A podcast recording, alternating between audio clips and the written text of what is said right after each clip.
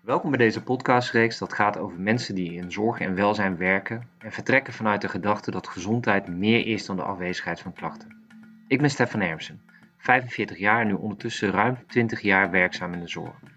Wat ik zo mooi vind, is dat het concept van positieve gezondheid heel mooi aansluit op mijn Afrikaanse roots. Ubuntu. Zonder jou ben ik niet. Het verbonden zijn aan elkaar heeft invloed op onze gezondheid. En zonder deze verbinding kan er ook geen kennis gedeeld worden. En vandaag spreek ik Chantal Wallig. Chantal is andersdenker en andersdoener. En het mooie is, in al die jaren dat zij in de public health gewerkt heeft, kwam ze eigenlijk tot de conclusie dat mensen niet op zoek zijn naar preventie. Mensen zijn op zoek naar meer gezondheid. Hey Chantal, fijn dat ik jou mag, uh, mag spreken. Wij ja, we kennen elkaar echt van lang, lang geleden. En ik uh, vond het heel erg leuk dat jij met mij wilde spreken over ja, die, die thema gezondheid en hoe jij je ermee bezighoudt. En, uh, maar ik denk dat het wel fijn is voor de luisteraars als je jezelf even voorstelt wie je bent. Dan uh, kunnen zij ook een beeld krijgen wie jij bent. Is goed. Ja, nou, mijn naam is de Chantal Walg. Ik ben andersdenker en andersdoener in de zorg. Zo noem ik me althans sinds, sinds ik de training oplossingsgericht werk heb gevolgd. Mm -hmm. Kom ik anders straks wel yeah. op. En uh, van oorsprong ben ik uh, verpleegkundige, gezondheidswetenschapper en werk ik al heel erg lang aan de veranderingen in de zorg. Ja. En, en kan je mij vertellen, want dus je hebt dus een, een, een andersdenker, andersdoener. Dat vind ik inderdaad wel interessant om straks wat meer te, over te horen. Maar misschien kan je me meenemen, hoe is dat dan zo gekomen? Want nu, nu noem je jezelf zo, maar dat, zal zo ontstaan zijn. Maar vertel eens. Ja, als ik helemaal bij de oorsprong begin, denk ik dat het begonnen is bij mijn vader. Die uh, als fysiotherapeut in het dorp werkte en uh, mij af en toe meenam op huisbezoek.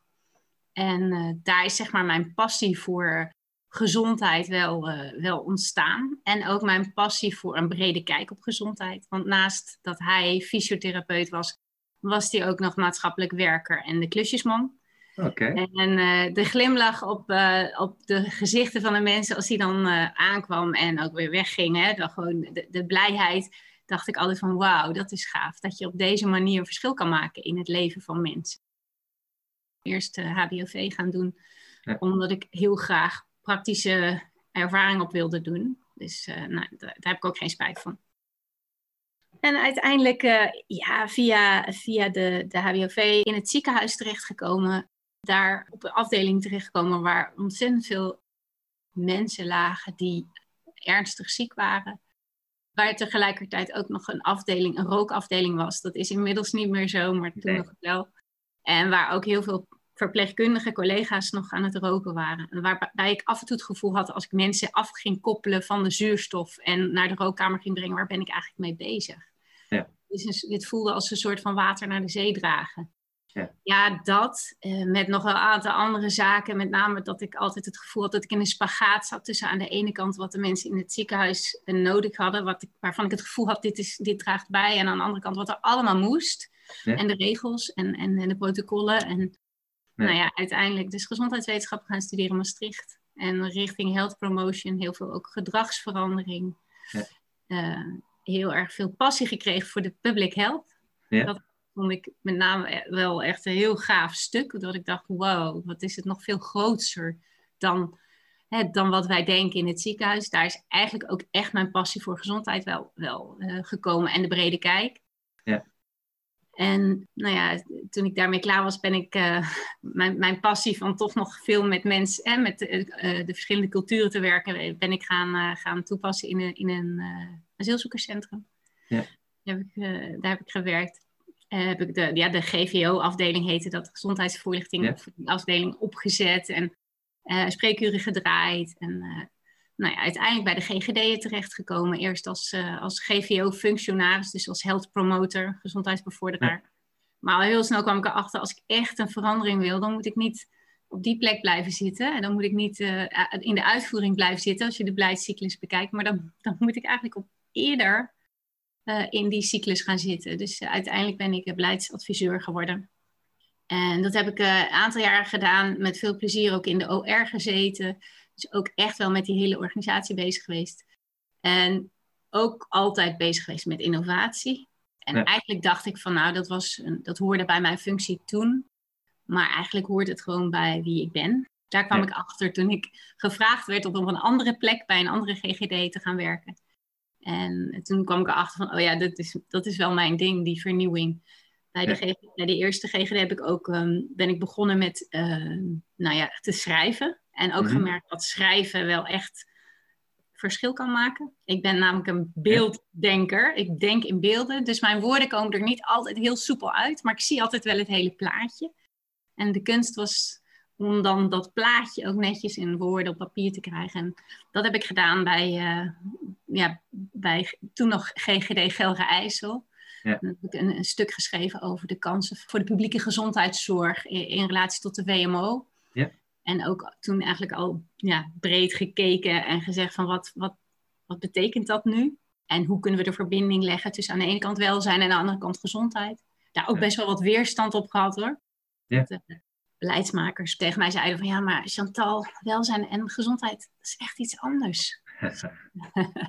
nou ja, dat is wel heel leuk om nu dan terug te kijken. Toen dacht ik van ja, maar zie ik het nou echt verkeerd? Ik ben altijd wel van het reflecteren en ik geloof ook echt wel in in zeg maar, uh, ontwikkelen. Dus, dus dat wat ik hoor, dat wil ik ook graag wel weer zeg maar, meenemen en kijken wat dat dan betekent voor mijn gedachten. Zeg maar.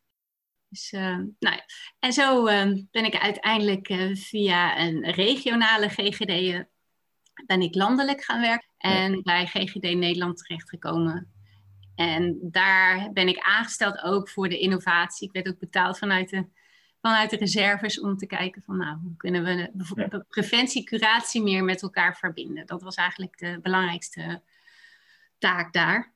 Dus uh, daar, is, uh, daar is zeg maar de, de, het landelijk en het brede, uh, breder in Nederland kijken nog begonnen. Nou, dat heb ik een aantal jaar gedaan. Toen de reserves op waren, ben ik gaan solliciteren op een functie bij Sintijn, een zorggroep die iemand vroeg die eh, een innovator vroeg die meer preventie in de zorgketen zou kunnen aanbrengen.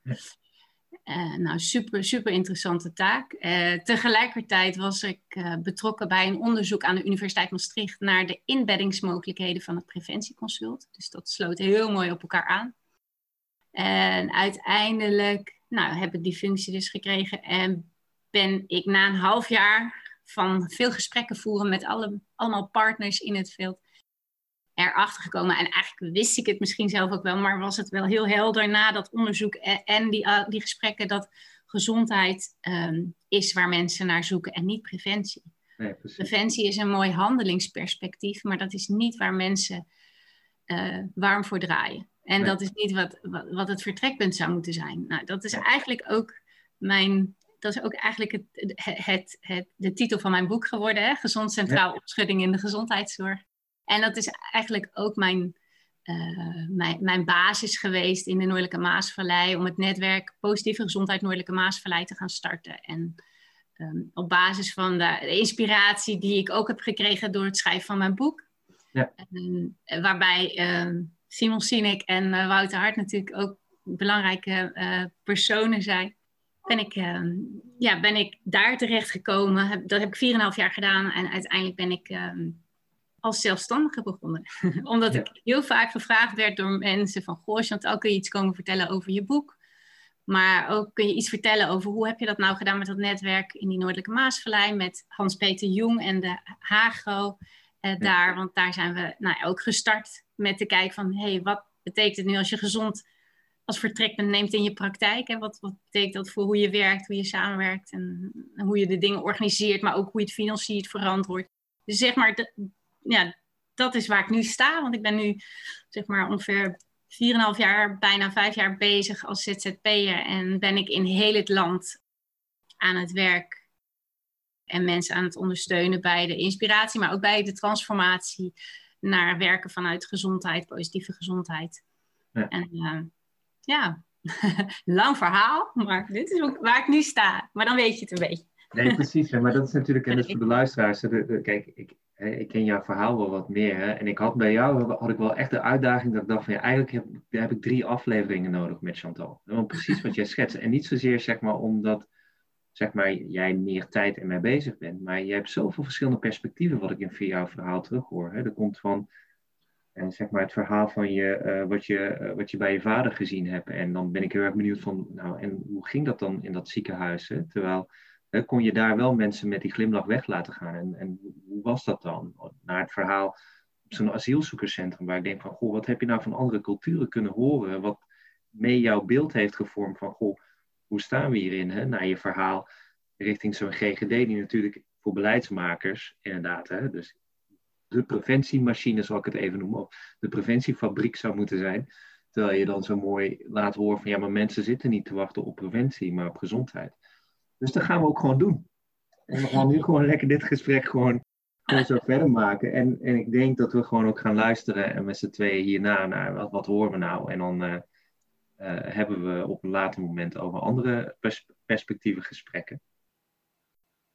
Wat ik altijd zo leuk vond, want ik kwam jou tegen bij Sint-Tijn inderdaad, toen ik zorginkoper was bij VGZ. Ehm, uh, en, en, toen kwam jij daar vanuit het perspectief. En ik dacht, ik dacht me te herinneren dat het een valpreventieprogramma was, waarin, uh, waarin jij een beeld kwam schetsen. En uiteindelijk dat zeg maar dat preventie voor mij als, als curatieve inkoper wat meer context gaf. Hè, want ook wij als zorgverzekeraar toen de tijd gekeken naar, ja weet je, preventie is nodig om gezondheid te bevorderen, maar preventie is heel erg ziektegericht. Want dan ga je juist inzoomen op wat je wil voorkomen. En dan ga je dus eigenlijk vanuit daar proberen te kijken van, nou, herken ik iets bij iemand en dan wil ik voorkomen dat die persoon die hartaanval krijgt of, dat, of valt of wat dan ook. En ik hoorde dat heel erg mooi bij jou erin van, nee, maar het gaat juist om dat versterken en, en juist dat dat, bij wijze zelfs dat netwerk is belangrijk, die zingeving is belangrijk. En dacht van, oh, wacht even, dit is interessant. En tegelijkertijd kwam Machteld een beetje op, de, op het strijdtoneel natuurlijk, hè, eh, in beleidsland. Voor mij ben jij een van die mensen die, denk ik, in die tijd dat uh, positieve gezondheid begon, niet zozeer dacht van, oh wow, dit is gaaf, hier wil ik aan meedoen, maar misschien wel, check ik even bij jou, zoiets had van, oké, maar dit is inderdaad wat ik nu probeer over te brengen. Fijn dat er een haakje komt wat, uh, waar de rest op aangaan. Dus we kunnen dit ook op deze manier, die brede blik op gezondheid, kan hier, hierdoor beter naar voren gaan komen. Klopt dat ook een beetje, of niet? Ja, dat klopt. Ja, ja ik, ik ben dus gaan schrijven gezond als vertrekpunt te nemen. En kijk, de oude definitie zou je ook als vertrekpunt kunnen nemen. Daar zit natuurlijk al eh, het sociale, het, het, het mentale en het fysieke ook al in. Dus daar, daar, daar was ik ook al zes jaar wel mee bezig voordat ik in, bij Sintijn uh, van, van die WMO en welzijn en gezondheid verbinden. Maar uh, omdat ik dacht, het zit er al in. Ja. Maar deze definitie is natuurlijk nog veel uitgebreider en nog veel breder. En het mooie is, kijk, nu wordt dit, deze nieuwe definitie gebracht door een, een, een medicus, een ervaringsdeskundige en een onderzoekster. En dat heeft natuurlijk heel veel, heel veel voordelen. En uh, nou ja, en het is, hoe, hè, hoe mooi is het dat dat zingevingsstuk er ook in zit, bijvoorbeeld. Hè? Als je kijkt naar de Blue Zones, daar, daar komt dat heel nadrukkelijk naar voren, dat dat een van de belangrijkste gezondmakende uh, factoren is. Dus ja, het kwam gewoon, wat dat betreft, precies op tijd. ja. ja, ja, het is echt een mooi moment. Ik, ik zie het ook echt als een katalysator van de veranderingen waar we natuurlijk al sinds de WMO ook in zaten. En wellicht ook al daar iets voor, maar dus ik, ik zie het als een mooie, nou ja, mooie vehikel om, om het weer verder te brengen, zeg maar, uh, de hele beweging. Ja. ja. En dus nu ben je uh, dus anders denker en anders doener. Hè? Dus je, uh, en ik kan me zo voorstellen, je hebt dus je boek heb je een tijd terug geschreven, je eerste boek. Hè? Dus daar, daar, daar heb je naar gekeken. En ik weet dat je natuurlijk bezig bent met met, met, uh, met, met andere zaken. Misschien wil je daarover vertellen. Over waar, wat is nou de volgende stap voor jou in jouw verhaal, jouw, jouw beeldverhaallijn misschien zelfs wel? Ja, de, de volgende stap, daar ben ik eigenlijk ook al heel erg lang mee bezig. En het komt, het komt er nog niet helemaal uit. Dus ik, ik ben wel al, zeg maar, bijna dagelijks bezig met wat ik ook waar, waar, ik ook over schrijf. Dus het, het, is wel al heel praktisch aan het worden, of is het al. Ja. Ik, ik, werk, ik werk aan, aan, aan, eh, aan waardevolle werkwoorden. Hè? Waar moeten we nu aan werken? Letterlijk, wat moeten we nu echt doen om het verder te brengen? Ja. De beweging. En, en, en niet het, dat het blijft hangen in woorden die niet werken. Ja. Eh, eh, en, en het vraagt ook nieuwe taal ik geloof ook echt dat we, als we die, dat ziekteparadigma willen verlaten, zeg maar, en het nieuwe paradigma willen verder willen brengen, dat het andere taal vraagt. En nou ja, een van die dingen waar, waar ook wat een hele taaie en lastige is, is preventie bijvoorbeeld. Het woord preventie. Preventie, wat jij net ook al zo schetste, is het voorkomen van iets wat je niet wilt. Ja. En als we alles, en daar, daar, dat maak ik me zorgen over, als we alles benoemen als preventie, te voorkomen wat we niet willen, dan, dan wordt het niet leuker. Nee. mensen, mensen zitten niet te wachten op het handelingsperspectief preventie. Dat is waar, waar ik uh, nou ja, eigenlijk al in 2012 in het onderzoek heel nadrukkelijk uit ben gekomen. En tegelijkertijd gaan we nu alles, alles daaronder zetten. En gaan we alles ook de spreekkamers en, en de ziekte intrekken. Ik bedoel, ik, ik, wil niet dat ik verkeerd begrepen word. Ik ben blij dat er meer preventie komt in de ziektezorg. Ja. Maar ik zou alles wat daarvoor ligt geen preventie noemen. Maar idealiter, ja, ik ben met een nieuw, nieuwe term bezig. Het creëren van een gezonde basis. En dat, dat zou ik dan bijvoorbeeld core willen noemen. Hè? Core, cure, care. En de core is dan het creëren van een gezonde basis. En dat is het versterken van van dat wat er is. En dat is het leren aan kinderen wat, gezond, hè, wat, wat, wat gezondheid is, in, in de breedste zin. Hè, dus niet alleen maar dat ze leren dat ze meer moeten bewegen of dat ze gezonder moeten eten, maar ook dat ze leren dat het hebben van, hè, het hebben van vrienden, dat dat belangrijk is, of, of een doel in je leven, of uh, voor jezelf kunnen zorgen. Dat dat allemaal onderdelen zijn van gezond zijn en gezond blijven. Ja, dat is waar voor mij heel erg de kern ligt. En, en dan een stap daarna is dat, hè, dat we zorgen dat er voor iedereen uh, toegankelijk onderwijs is. Dat, dat, dat we allemaal, allemaal betaald werk kunnen vinden, hè, als, als we dat kunnen zelf. En dat we, dat we, dat we in een, op een goede manier wonen met z'n allen. Dus ik denk dat, dat die gezond basis heel erg belangrijk is. Ik weet niet of je de Health Gradient kent. Dat is een heel mooi modelletje uit Canada. Mhm. En om even te schetsen, ja, beelddenker, ik hou heel erg van plaatjes. Is een uh, poppetje wat een, een, eh, een, een, eh, een bal de berg op duwt. Ja. De bal is het probleem. Die bal is uh, wat je wilt voorkomen. Of in ieder geval, uh, dat, dat, dat is de stress. Dat is dat je overgewicht hebt. Dat zijn allemaal dat soort zaken. Heel, heel hard aan het duwen. Maar die, die, die berg die wordt gevormd door omgevingsfactoren. Door hoe iemand uh, woont, wat hij uh, voor financiën binnenkrijgt. Ja. ja. als we niks doen, zeg maar, met, met die ontwikkeling van die berg, hè, aan de ene kant, ja, dan, dan heeft het niet zoveel zin wat we aan de andere kant individueel met zo'n individu doen. Dan, dan is het met alle goede bedoelingen, is het, is het fijn dat iemand natuurlijk die aandacht krijgt, en, hè, maar dan gaat het niet lukken. Ja. Dus ik, ik ben er heel erg voor dat we naast preventie ook echt aandacht besteden aan die gezonde basis, aan het creëren van goed onderwijswerk, wonen. En dat we dat ook naast elkaar zien en dat het niet ook preventie wordt genoemd. Dit is gewoon de basis. Daar, daar heeft iedereen, hè, dat heeft iedereen nodig. Dus dat, dat is een beetje mijn, mijn verhaal waar ik ook nu zoekende in ben, omdat ik zie dat er ontzettend veel aandacht gaat naar uh, preventie, leefstijl in de ziektezorg. Het wordt heel erg in de ziektezorg getrokken. En uh, enerzijds is dat goed voor de mensen voor wie dat nu ook echt nodig hebben. Is het, is het fijn dat het er is, maar het is niet alles. Nee. En het zou niet de toekomst moeten zijn. De toekomst zou moeten zijn dat we gaan normaliseren. En dat mindfulness, of naar, we krijgen nu allemaal dingen op recept. Natuur op recept, bewegen op recept, kunst op recept. Mooi, trans, mooi voor in deze transitieperiode, maar het moet iets zijn waarvan wij straks onze kinderen, hè, dat onze kinderen weten van als ik even gestrest ben, of als ik, e-, dan ga ik lekker de natuur in. Dat moet niet iets zijn wat ze pas leren als ze dertig zijn en, en een burn-out of tegen een burn-out aanraken. Dus dat is een beetje, ja.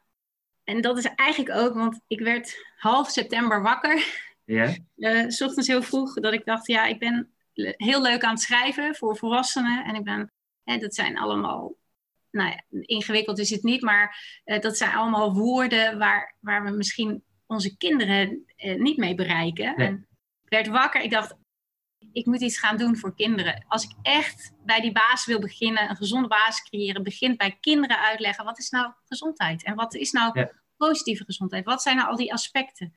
En uh, ik weet niet, het kwam eigenlijk niet uit mijn hoofd, maar meer uit mijn hart. Toen ben ik gaan schrijven en ik heb, ik heb uh, achter elkaar denk ik twintig verhaaltjes geschreven. Met figuren en karakters die ik nog niet kende. Die kwamen op. Dus dat is wel uh, heel grappig. Dus daar ben ik nu, dat is een soort van tussenproduct. Ja. waar ik, waar ik nu heel, heel druk mee ben. En, en een vriendin tekeningen voor het maken is en zo. Dus dat is heel leuk. Ja. ja, wat leuk inderdaad. Hè? Want ik, ik weet niet, ja, ik denk, Jan Walburg is natuurlijk iemand die uh, ook rondom of nou positieve gezondheid, positieve psychologie bezig is. En wat ik altijd wel leuk vind, wat ik meeneem van zijn verhaal, is ook dat we bewust moeten zijn in welke fases van leven uh, van mensen uh, kan je wat doen. Hè? En, en die vormingsjaren zit natuurlijk niet in die puberteit. Hè? Wanneer we, die, want dan, als je dan gaat zeggen, je moet dit niet doen of je moet dat wel doen, nou, dan gebeurt het gewoon niet. Hè? ja, voor de mensen die luisteren, die weten niet, wij hebben allebei pubers. Dus we lachen nu ook allebei hier uh, zo van, oh ja, herkenning. Maar als je juist in die jongere jaren, uh, en dat hoor ik je ook wel zeggen, vooral kinderen denk ik leren de betekenis van iets voor iemand anders doen. Want daar zit, er zit voor mij in jouw verhaal ook iets in, goed, dat individuele, dat heeft ons zo ver gebracht als wat het ons gebracht heeft. Hè? Mensen met die vaardigheden en met die omgeving waarin zij het ermee om kunnen gaan nou, prachtig, daar halen we misschien zelfs wel veel meer uit dan 50 jaar geleden. Maar die groep waarbij dat niet is, dat, dat, is, toch wel, dat is toch wel lastig. En daar zit ook een soort van een collectieve vraag in. Wat doen, wij, wat doen we voor elkaar en wat doen we met elkaar? Ja.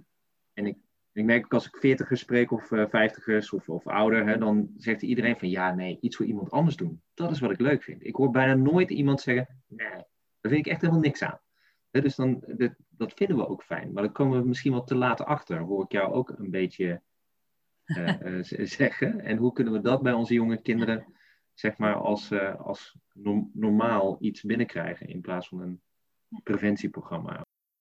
Nou ja, ik geloof ook wel. We zijn, die, de beweging, die zijn we wel echt aan het maken. En dat we mhm. onderling allemaal met elkaar verbonden zijn. Uh, ook energetisch, zeg maar. Hè, dat, wat ook al door de kwantumfysica wel echt al bewezen is, zeg maar. Ja. En uh, ik, ik, ik ben laatst achtergekomen, en wat ik wel een hele mooie beweging ook vind, van ego naar eco, maar dan ook naar seva. Dus dat is nog een stapje verder. Oké, okay, die heb ik nog niet gehoord. Ego is, uh, hè, van ego naar eco, dat is wel bekend, hè, dat het meer duurzaam. En, maar naar seva is dat je veel meer ook dienstbaar bent aan de wereld. En dat je veel meer kijkt naar wat je nog bij kan dragen. We zijn nu aan het kijken naar een status quo. Hoe zorgen we ervoor dat we eigenlijk alles weer tot nul reduceren, dat het weer in balans is.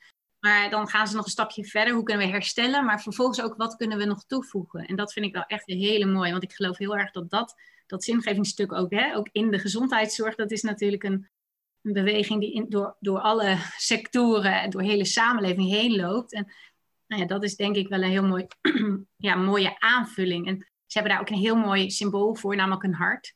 Ja. En ik weet niet of je, ja, jij kan het nu zien, maar mijn logo is een hart. Ja.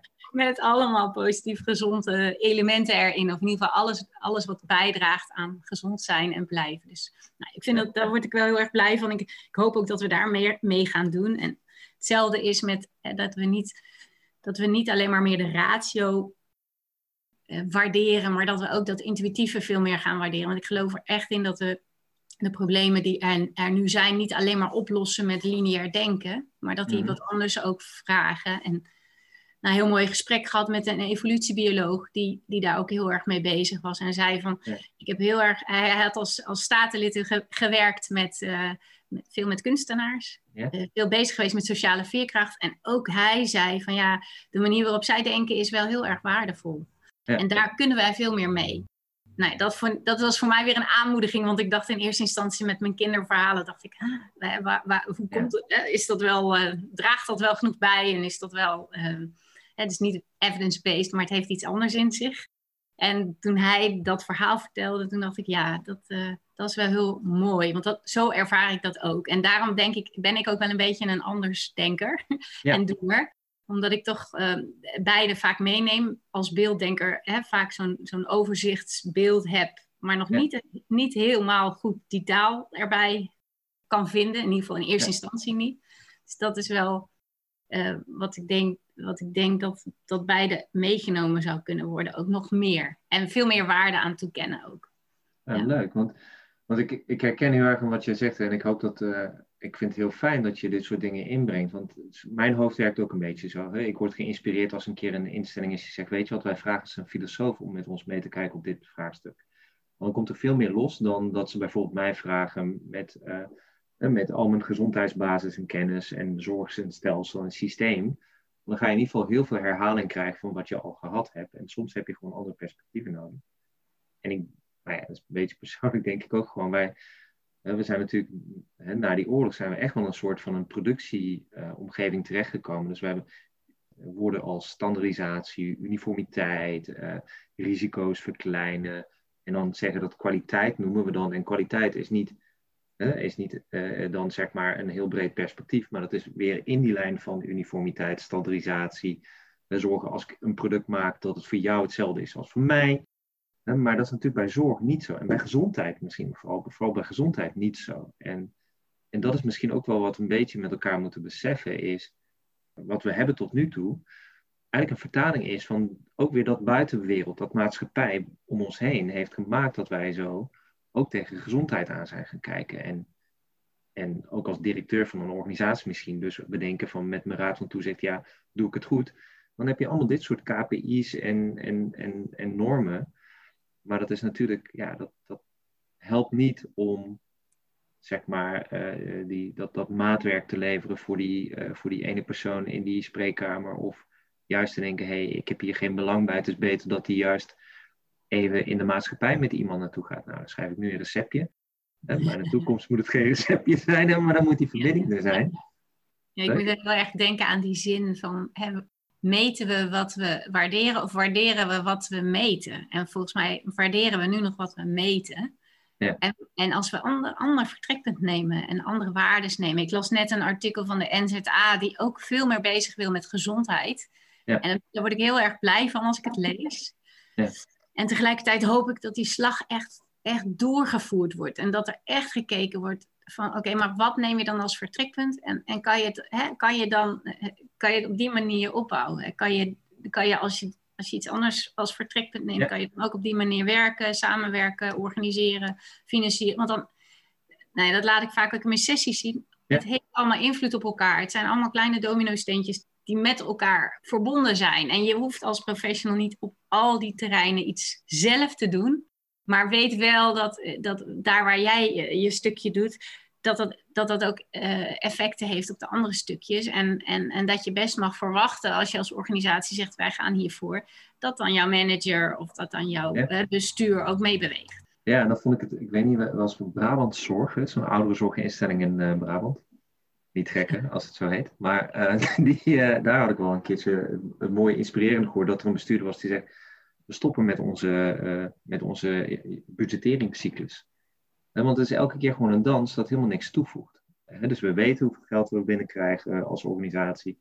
Onze, eh, onze cliënten, bewoners, die veranderen niet van de ene dag op de andere dag. Dus eh, ga gewoon vooral bezig zijn met wat belangrijk is. En alle energie, wat zeg maar gaat naar dat jaarlijke dans rondom zo'n zo'n bureaucratische cyclus. Ja, die tijd wat je daarmee wint, doe er andere dingen mee. Maar, maar, en, en wees met elkaar, heb het gesprek over wat kwaliteit is. Hè? Dus dan is het eerder een dialoog uh, dan dat het een waarheid is. Dus, en gebruik die cijfers, die data. Het was zeker niet iemand die zei, dat moet je niet doen. Maar gebruik die data wel, maar gebruik het om waarde toe te voegen. Dat is een, een uiting van zo'n, zeg maar, witte raaf waarschijnlijk, of hoe heet zoiets. dus die, die, als, die als eerste denkt, ja, maar wacht even, dit, dit, uh, dit, dit betekent ook dat ik als bestuurder iets anders moet gaan doen. Ja, mooi. Ja, ja. vraagt ook wel gewoon moed. Ja. Hè? Moed om het, om, dat, om het anders te doen en weerstand eventueel te ervaren. Hey, en Chantal, ik, ik kan me zo voorstellen dat jij, jij komt dus op veel plekken in het land en je, uh, je ziet dus van alles, je bent er al een tijd mee bezig. Wat zijn nou de dingen die jou opvallen als je gaat kijken, zo vergelijk met nou ja, de, de afgelopen jaren? Heb je wat voorbeelden van wat je tegenkomt en, uh, en hoe je er tegenaan kijkt? Nou ja, wat, wat, mij, wat, wat ik heel, heel positief vind, is dat er gewoon echt een enorme beweging is. Weet, wat ik wat ik nu af en toe zo tussen alle regels, hè, vandaag weer met de NZA lees, is dat er echt wel een verandering gaande is. En soms gaat hij wat mij betreft nog niet snel genoeg, of vind ik hem nog niet expliciet genoeg, maar eh, hij is er wel. De beweging is er wel. En, en er zijn ook steeds meer mensen die hè, als gezondheidsambassadeurs, noem ik ze maar even, uh, werk doen. En, en, en dat, nou ja, dat, is, dat vind ik ook super, super mooi om te zien. Dus ik denk dat we wel echt beweging aan het maken zijn. het gevaar wat er nu in zit, denk ik, met ook corona, is dat we uit moeten kijken dat we niet weer heel erg snel in de kramp schieten en naar ziekte gaan. Wat, wat ik wel zie gebeuren, langzamerhand he, komt Hugo natuurlijk, Hugo de Jonge, wel met zijn advies voor 30 minuten bewegen. Maar echte aandacht voor gezondheid is nog niet, voor, voor, voor, voor gezond zijn en blijven is nog niet, wat mij betreft, voldoende aanwezig. Maar nou, wie weet gaat dat wel komen. En, en, en zelfs met leefstijl en, en preventie zijn we heel erg bezig. Maar dat is het ook nog niet helemaal. Ik denk, hè, die, wat, wat ik straks vertelde over echt die gezonde basis creëren, dat, ja. dat hoop ik dat dat nog, nog, meer, nog meer komt. Maar ik, zie, ik zie heel veel organisaties die hier nu mee bezig gaan, mee willen. En, en uh, het moet, wat mij, wat mij betreft, niet een instrumenteel iets worden. Dus werken met positieve mhm. gezondheid moet niet, moet niet alleen maar gaan over kennis en kunde. Maar dat, wat mij betreft is het echt een onderlegger voor de gezondheidszorg. En, en de verandering zit hem dus niet zozeer in van, oh ja, werk je met, uh, met ziekte of met positieve gezondheid. Maar de verandering zit hem ook in, gaan we echt naar de mens kijken en laten we ons niet sturen door het systeem.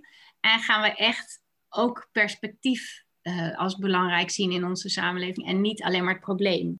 Want uh, nou, ik, ik, ik heb het altijd over drie anders denkrichtingen in mijn, in mijn sessies. En niet het systeem, maar de mens als vertrekpunt. Niet ziekte, maar gezondheid. En dan idealiter de, de brede kijk, positieve gezondheid. Ja. En hoewel we vaak positieve gezondheid als vertrekpunt nemen, is het, blijft het lastig om de perspectieven te zien. Dus dat je niet problemen, maar toch perspectief als. als uh, dus die drie denkrichtingen die neem ik, neem ik vaak mee. En er zijn er natuurlijk nog heel veel meer. Maar dit is een soort van wat ik heel veel zie in, ja, in, in alle stukken die ik lees en in, in alle gesprekken die ik voer en in alle organisaties waar ik kom. Dat dat, dat zeg maar een soort van de belangrijke ja, ander, anders denk uh, richtingen zijn waar mensen mee worstelen. Want dat is volgens mij ook wel echt belangrijk dat we eh, zien dat we er niet uitkomen als we aan de kant blijven dat we ons laten sturen door het systeem, bijvoorbeeld. Hè? Dat we, En dat we heel veel, wat niet verkeerd is, aan het optimaliseren zijn, maar dat we nog niet echt aan het transformeren zijn. Hè? Dus we zijn wel al anders aan het uh, denken. Maar het lukt ons nog niet. En dat is ook niet zo raar, want we zijn zo opgeleid hè, dat, in een bepaald stramien, uh, dat, we het nog, dat het nog niet lukt om het ook anders te doen. Maar dat besef, zeg maar, dat het en-en is. En dat het met een trucje leren uh, niet opgelost wordt. Dat is wel, vind ik, een aandachtspunt. Maar, maar zie ik ook al heel veel meer dan ik zag, zeg maar, afgelopen jaar. Want zit dat voor jou ook in die, die, die, want dan hebben we denk ik voornamelijk ook van hoe helpen we professionals in, in, in deze transitie of in deze, deze overgang? Zit het dan ook omdat we veel meer dat ook vanuit gedragsveranderingsperspectief moeten bekijken in plaats van implementatie? Is dat ook een beetje wat ik je hoor zeggen? Nou ja, dat is wel leuk, eh, want uh, de, ja, gedrag, maar ook echt context. Oké. Dus het gaat nog een stapje verder dan alleen het gedrag. Ik denk dat, het, dat, uh, dat we dat, en dat contextstuk ja. wordt steeds belangrijker. Want ik kan wel een huisartspraktijk begeleiden bij de verandering. Mm -hmm. En dan hebben ze, de, hè, hebben ze een missievisie geschreven, hebben ze waardes opgeschreven, dan hebben ze kennis en kunde, ze hebben trainingen gehad. En dan? Hè, ja. En dan in de waan van de dag, hoe zorg je ervoor dat je, het, dat, je dat blijft voeden en blijft behouden? Dat vraagt ook iets van de context. En dat vraagt ook iets van hoe je het anders organiseert en inrichten. Eh, misschien hè, zelfs ook fysiek. Dus het vraagt op al die lagen wat. Nee, dat vind ik wel op zich een superleuke uitdaging, maar dat is denk ik wel de volgende stap.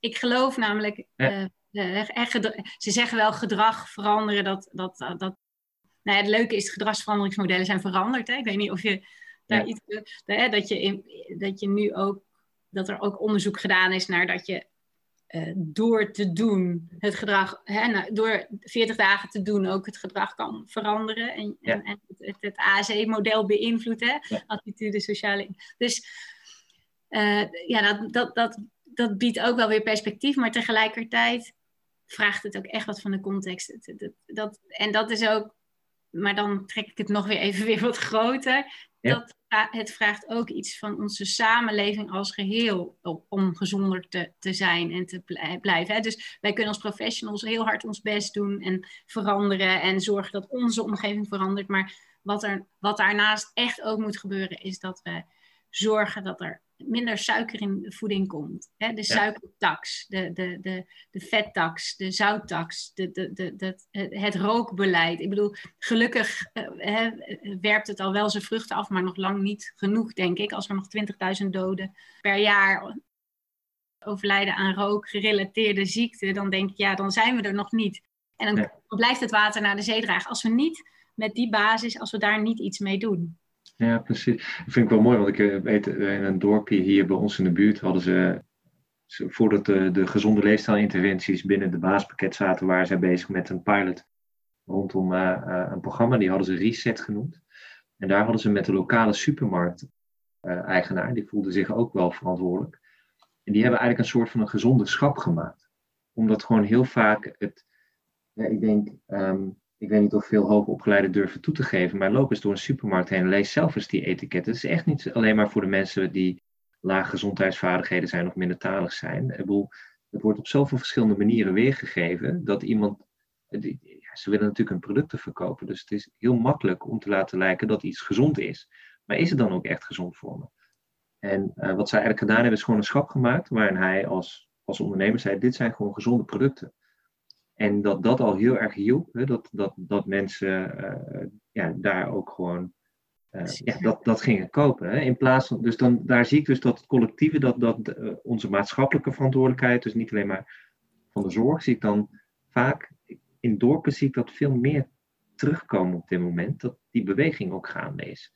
Hè, dat ze elkaar opzoeken, dat de huisarts hè, gewoon ook die lokale ondernemer opzoekt. In een stad is dat misschien ook wel lastiger. Maar ik vind het wel mooi om te zien.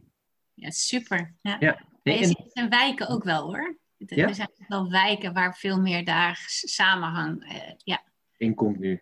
Ja, volgens mij hebben, hebben we ooit uh, samen met studenten wijken in Maastricht ook uh, de buurtbewoners bij elkaar gezet. En dus, dus, het is wel heel leuk om te zien dat het vanuit verschillende richtingen ook gekeken wordt. Hoe je nou als groep, hoe, hoe, hoe kunnen we nou zorgen dat die groepen dat er veel meer samenhang is, dat er veel meer cohesie is in, in een wijk. En hoe belangrijk dat dan ook is. Zeg maar. dat, dat, uh, nou ja, dat heeft corona misschien ook wel weer een, stapje verder uh, de goede richting in geduwd, zeg maar, in die zin. Uh, ja. ja.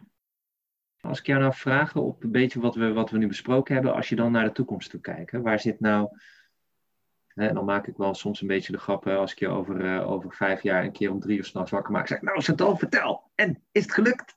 Waar ben je dan blij mee? Hè? Als je over vijf jaar terugkijkt, je denkt van nou, dat vind ik wel fijn. Wat nou het eerste naar boven plopt, is waarde en luisteren naar elkaar. Dus wat is van waarde voor wie?